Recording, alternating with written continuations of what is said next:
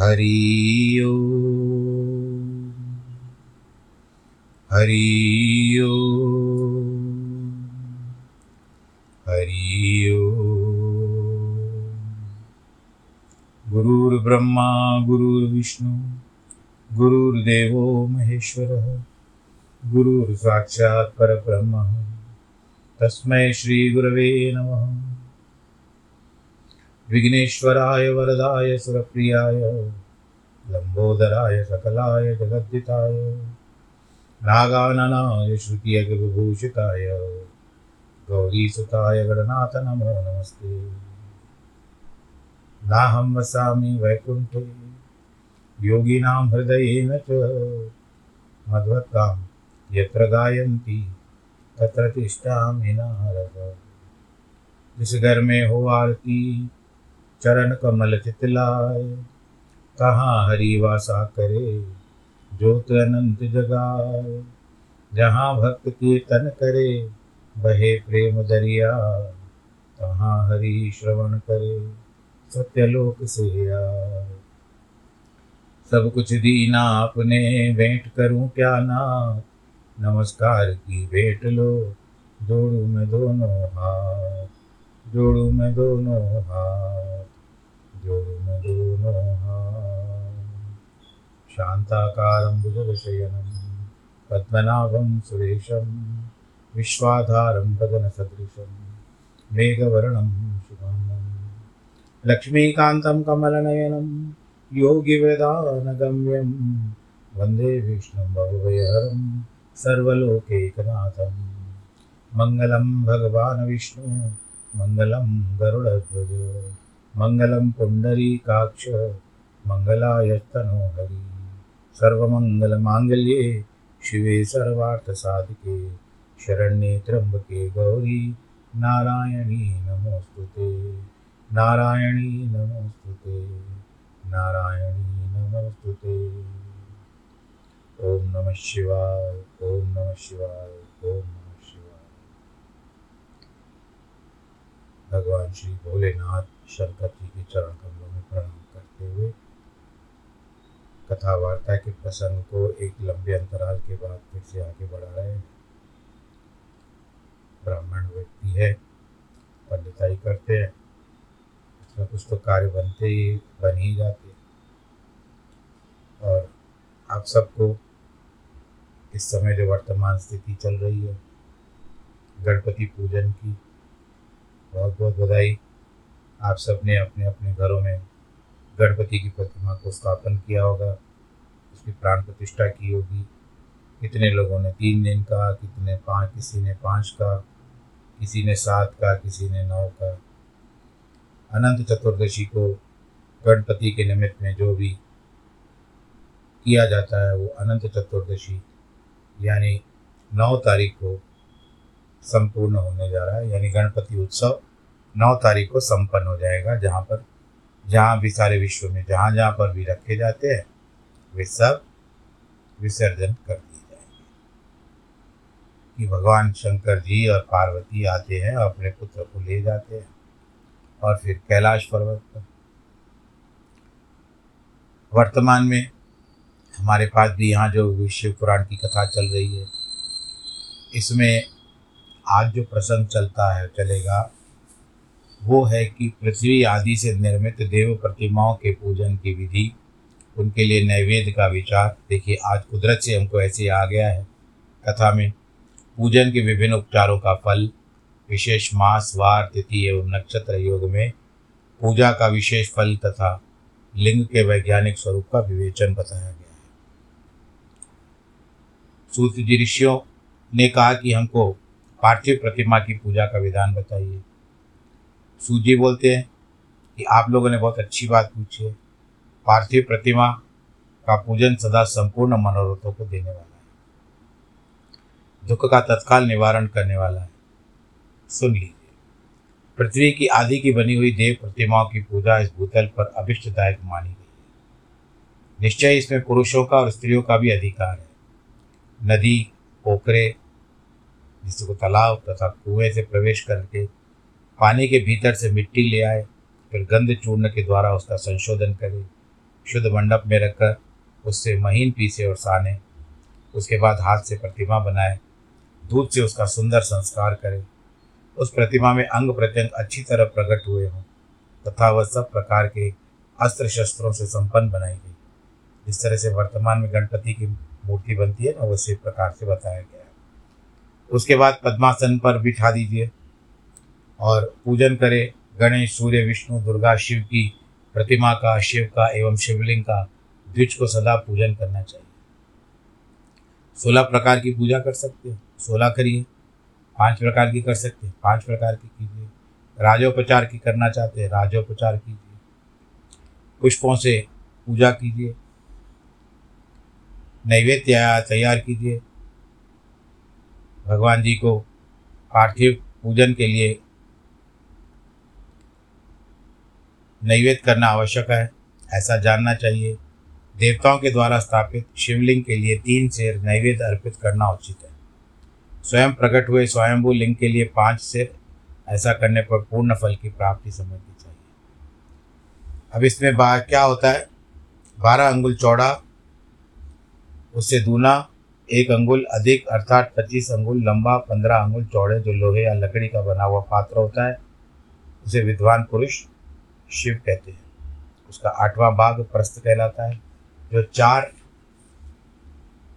पुड़ों के बराबर माना जाता है। मनुष्य के द्वारा स्थापित शिवलिंग के लिए दस प्रस्थ बताए गए। ऋषियों के द्वारा स्थापित शिवलिंग के लिए सौ प्रस्थ और स्वयंभू शिवलिंग के लिए एक सहस्र प्रस्थ नैवेद्य निवेदन किया जाए तथा जल, तेल आदि एवं ग्रंथ गंध द्रव्यों की भी यथा योग्य मात्रा रखी जाए। देवताओं का अभिषेक करने से आत्मशुद्धि होती है। गंध से पुण्य की प्राप्ति होती है, नैवेद्य लगाने से आयु बढ़ती है और तृप्ति होती है, धूप निवेदन करने से धन की प्राप्ति होती है, दीप दिखाने से ज्ञान का उदय होता है और तांबुल समर्पण करने से भोग की उपलब्धि होती है। तांबुल जिसको हम अम्पान का पत्ता, लौंग, इलायची कहते हैं। इसलिए स्नान आदि छह उपचारों की यत्नपूर्वक अर्पित करें, नमस्कार और जय जयकार करें और उसके साथ जप करें। ये दोनों संपूर्ण अभिष्ट फल को देने वाले इसीलिए भोग और मोक्ष की इच्छा रखने वाले लोगों को पूजा के अंत में सदा ही जप और नमस्कार करना चाहिए। मनुष्य को चाहिए कि सदा पहले मन से पूजा करके, फिर उन उन उपचारों को करे। देवताओं की पूजा से उन उन देवताओं के लोगों की प्राप्ति होती है, तथा उनके अवान्तर लोक में भी यथेष्ट भोग की वस्तुएँ प्राप्त, उपलब्ध होती है। आपको सब कुछ प्राप्त होगा, आपको आशीर्वाद भी प्राप्त होगा और उनका लोक भी मिलेगा। देव पूजा के प्राप्त होने से विशेष फलों का वर्णन है। विघ्नराज गणेश जी की पूजा से भूलोक में उत्तम अभिष्ट वस्तु प्राप्त होती है। इसमें शुक्रवार को श्रावण और भाद्रपद मास के शुक्ल पक्ष की चतुर्थी को पौष मास में शतभिषा नक्षत्र के आने पर विधि पूर्वक गणेश जी की पूजा करनी चाहिए। सौ या हज़ार दिनों में सौ या हज़ार पूजा करें। देवता और अग्नि में श्रद्धा रखते हुए किया जाने वाला उनका नित्य पूजन मनुष्य को पुत्र एवं अविष्ट वस्तु प्रदान करता है। वह समस्त पापों का शमन तथा अलग अलग दुष्कर्मों का विनाश करने वाला है। विभिन्न वारों में की हुई शिव की आदि की पूजा आत्मशुद्धि प्रदान करने वाली समझनी चाहिए। वार या दिन, तिथि, नक्षत्र और योगों का आधार है। समस्त कामनाओं को देने वाला है। उसमें वृद्धि और क्षय नहीं होता। इसीलिए पूर्ण ब्रह्म स्वरूप मानना चाहिए। सूर्योदय काल से लेकर के सूर्योदय काल आने तक वार की स्थिति मानी जाती है। इस तरह से हम लोगों में है कि जब सूर्योदय होता है, उसी समय से दिन की शुरुआत होती है, फिर जब रात्रि काल आता है, कल की सुबह होती है, फिर से जब सूर्योदय, फिर से जब सूर्य उगता है, तब से, फिर से हम दूसरे दिन को माने, मानते हैं। परंतु इसमें ब्रह्म मुहूर्त का भी, अमृत वेला का भी समय आता है। जो प्रातः काल उठ करके प्रभु का चिंतन करते हैं, चिंत, आनंद से समाधि में बैठते हैं, योग योग साधना करते हैं। तो इसीलिए भगवान जी को ब्रह्म स्वरूप मानना चाहिए। ब्राह्मण आदि सभी वर्णों के कर्मों का आधार है। ब्राह्मण हो, क्षत्रिय हो, वैश्य हो अथवा शूद्र। तिथि के पूर्व भाग में हुई देव पूजा मनुष्य को पूर्ण भोग प्रदान करने वाली तिथि का मतलब क्या होता है कि सूर्योदय के समय जो तिथि हो, उसको ले लीजिए। और दूसरा होता है होरा। होरा एक घंटे की होती है। जिस दिन सूर्योदय होता है, जैसे आज जो तारीख है आज है छः आज तारीख आती है, जिस तरह से अब सितंबर का महीना चल रहा है, और सितंबर के महीने में आज की तारीख यहाँ पर बता रही है छः तारीख है। छः तारीख के हिसाब से आज मंगलवार का दिन आया। अगर मंगलवार का दिन आया तो जब सूर्योदय होगा तो हम उसको आज सुबह सुबह मंगल की होरा मानेंगे। तो ये होरा आती है सात सात घंटे में बदलती है। तो उसमें भी अगर आपको कुछ समय ना मिल सके तो होरा का अपने पंडित से पूछ करके इस तरह निर्भर करता है, आप किस तरह से पूजा करते हो, कि किस प्रमुख, उस दिन की होरा कब होती है, वह भी शुभ मानी जाती है। होरा के समय में भी यदि आपको और कुछ समय नहीं मिलता तो उस ग्रह के हिसाब से, उस दिन के हिसाब से आप अपने पंडित से होरा पूछ करके उस समय अपना कार्य संपन्न कर सकते हैं। पूजा पाठ तो इसी कारण श्राद्ध इत्यादि जो होता है पितरों के कर्म का, ये मध्यान्ह काल तक होता है, उसके बाद नहीं होता है। देव कर्म के लिए जो होती है निहित तिथि होती है जो प्रातः काल की होती है। और उसी दिन जब तिथि व्यापनी होती है, तब होती है। तिथिवार नक्षत्र, योग, करण इत्यादि पाँच अंग है पंचांग के। इनमें से देखा जाता है और उसका अर्थ होता है कि आपको पूजा करने का अधिकार होना चाहिए। पूजा रहते अने नीति पूजा। इसी पूजा का शब्द व्युत्पत्ति है।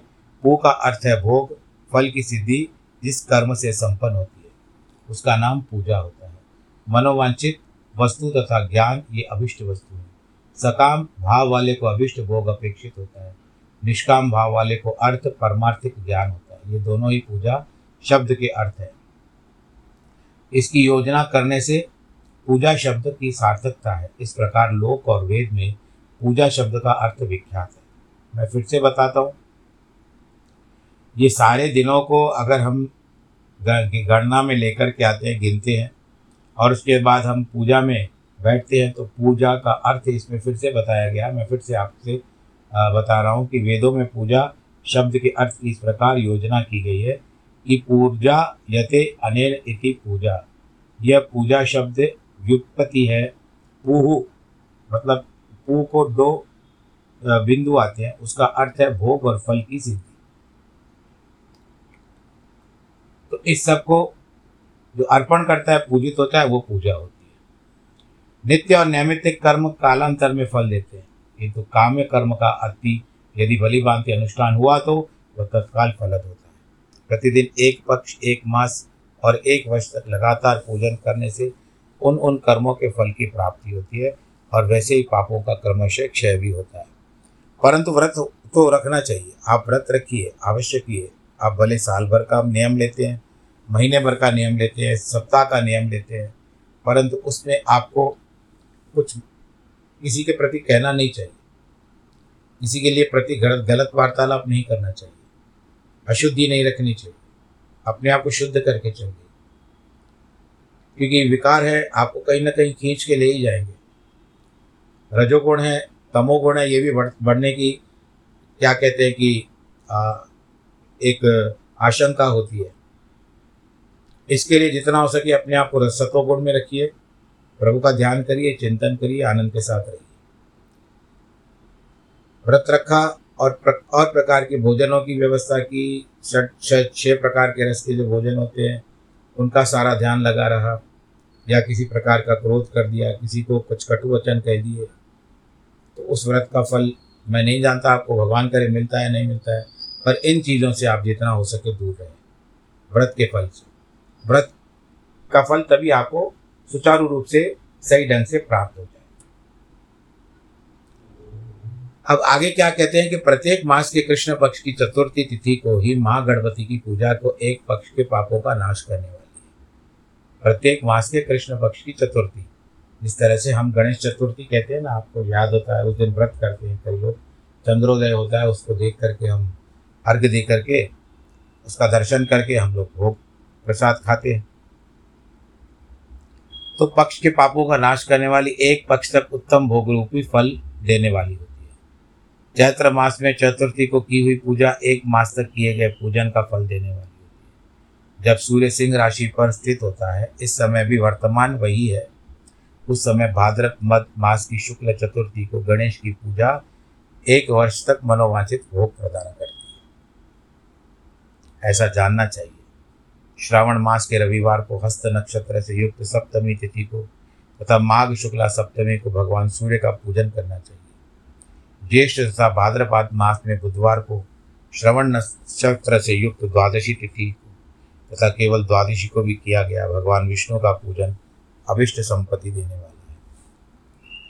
श्रावण मास के की जाने वाली श्री हरि की पूजा अभिष्ट मनोरथ और आरोग्य प्रदान करने वाली होती है अंगों एवं उपकरणों सहित पूर्वोक्त गौ आदि बारह वस्तुओं का दान करने से जिस फल की प्राप्ति होती है, उसी को द्वादशी तिथि में आराधना द्वारा श्री विष्णु की तृप्ति के लिए मनुष्य प्राप्त कर लेता है। जो द्वादशी तिथि को भगवान विष्णु के बारह नामों का बारह ब्राह्मणों को षोडशोपचार पूजन करता है, वह उनकी प्रसन्नता प्राप्त कर लेता है।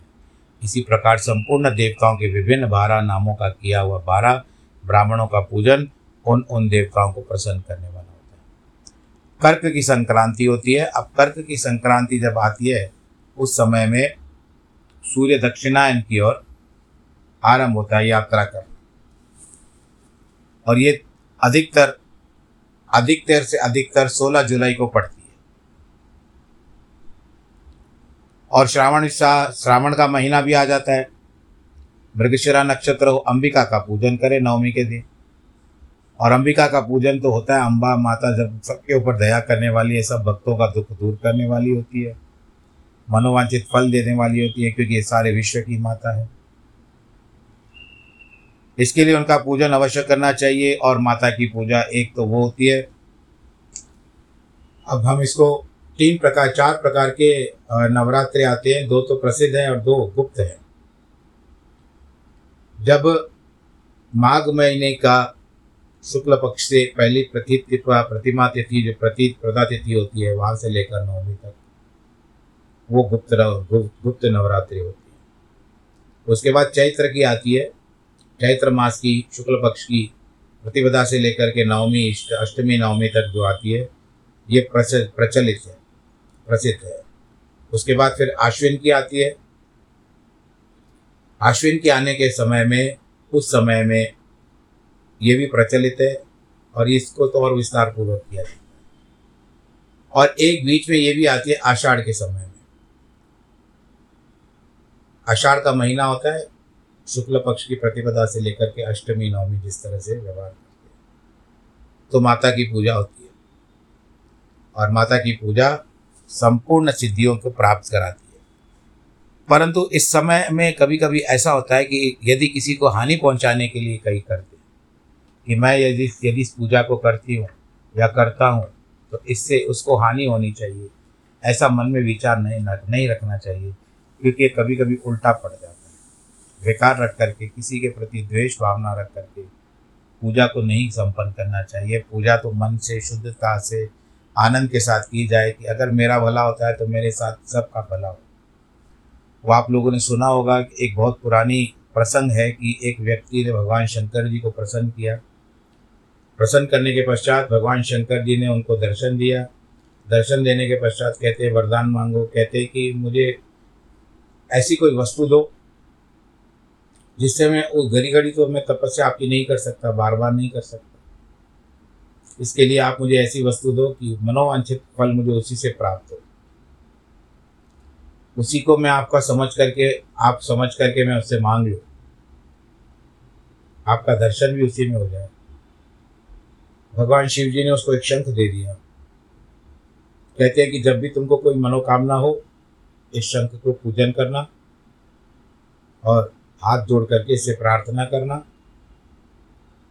तुम्हारी जो इच्छा होगी, वो ये शंख तुमको दे देगा। परंतु ध्यान इस बात का रखना कि तुमको एक मिलेगी, तुम्हारे पड़ोसियों को दो दो मिलेगी। ये कहता है, तपस्या मैं करूँ। फल तो मुझे मिलता है लेकिन पड़ोसियों को दुगना क्यों? उन्होंने ऐसा क्या किया? है तपस्या मैंने की है शिव जी की मैंने पूजा की है आराधना की है भगवान भोलेनाथ भी कितना पक्षपात करते हैं।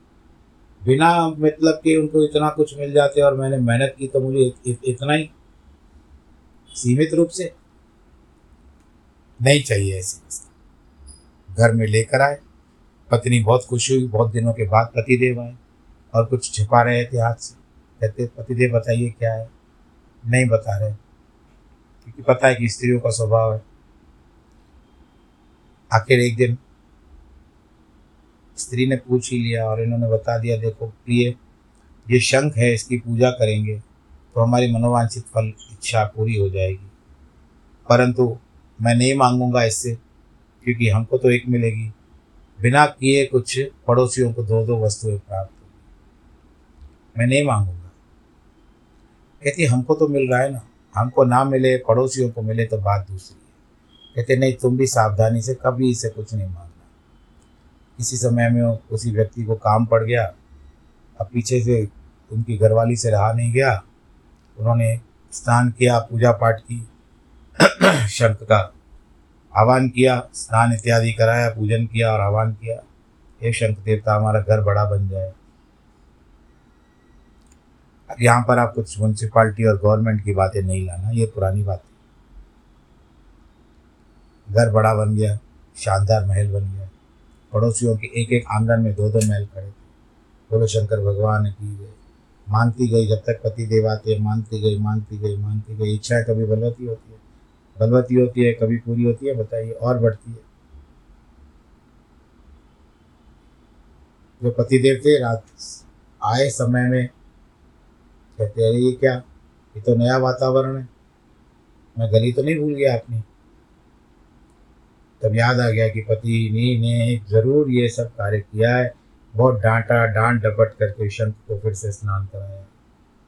कहता है यदि आप अपनी बातों पर अड़ी गए आपका वचन सत्य है तो आज मैं आपसे एक बात माँगता हूँ। आपने कहा ना कि मुझे एक मिलेगी मेरे पड़ोसियों को दो दो मिलेगी। तो आप उस वचन पर कायम रहना मेरी एक आँख निकाल दो। इस तरह से सारे बुरे माँगता गया माँगता गया। अब पड़ोस और इतनी बातें मांग गया कि आखिर सबने भगवान जी से प्रार्थना की, भगवान भोले भंडारी, ये सब क्या हो रहा है? हमने तो कभी आपसे कुछ मांगा नहीं। फिर थोड़ी देर का सुख दे दिया आपने, उसके बाद इतने सारे दुख भगवान भोले भंडारी ने भी देखा। ये तो स्वार्थी निकला। इसकी मुझे सहायता नहीं करनी चाहिए। परंतु भोले भंडारी है ना, वो वरदान दे देते हैं, तथास्तु, जिस तरह से भस्मासुर का भी हुआ था किस्सा। और वो भी भस्म हो गया था, भगवान ने मोहिनी रूप धारण करके उनको बचाया था। भगवान भोलेनाथ और ब्रह्मा जी वरदान दे देते हैं तो फिर भगवान विष्णु को सारा कार्य देखना पड़ता है। भोलेनाथ जी हैं, प्रसन्न भी जल्दी होते हैं, लेकिन ऐसा नहीं समझना कि बहुत प्रसन्न होते हैं। यदि आपके किसी भी बात के ऊपर उनको क्रोध आ गया तो फिर आपको उनके क्रोध से बचना चाहिए। तो इसके लिए भगवान भोलेनाथ की जो आराधना की जाए, जाती है या किस तरह से, पर यह प्राप्त हुआ कि भगवान जी ने सबको स्वस्थ कर दिया, वापस से आशीर्वाद दे करके। परंतु ये व्यक्ति जो था, वो अंधा ही रह गया, यानी एक काणा रह गया। ऐसे बहुत सारी बातें हैं, कोई तो लंगड़ा लूड़ा भी कहते हैं, पर मैं काने तक ही रखता हूँ। अब भगवान शिव की पूजा की होती है? मनुष्य को भोग और मोक्ष देने वाली है, ऐसा जानना चाहिए। कार्तिक मास के प्रत्येक बार में तिथि आदि से महादेव जी की पूजा का भी विशेष महत्व है। कार्तिक मास आने पर विद्वान पुरुष दान, तप, होम, जप और नियम आदि करके समस्त देवताओं को षोडशोपचार पूजन करते हैं।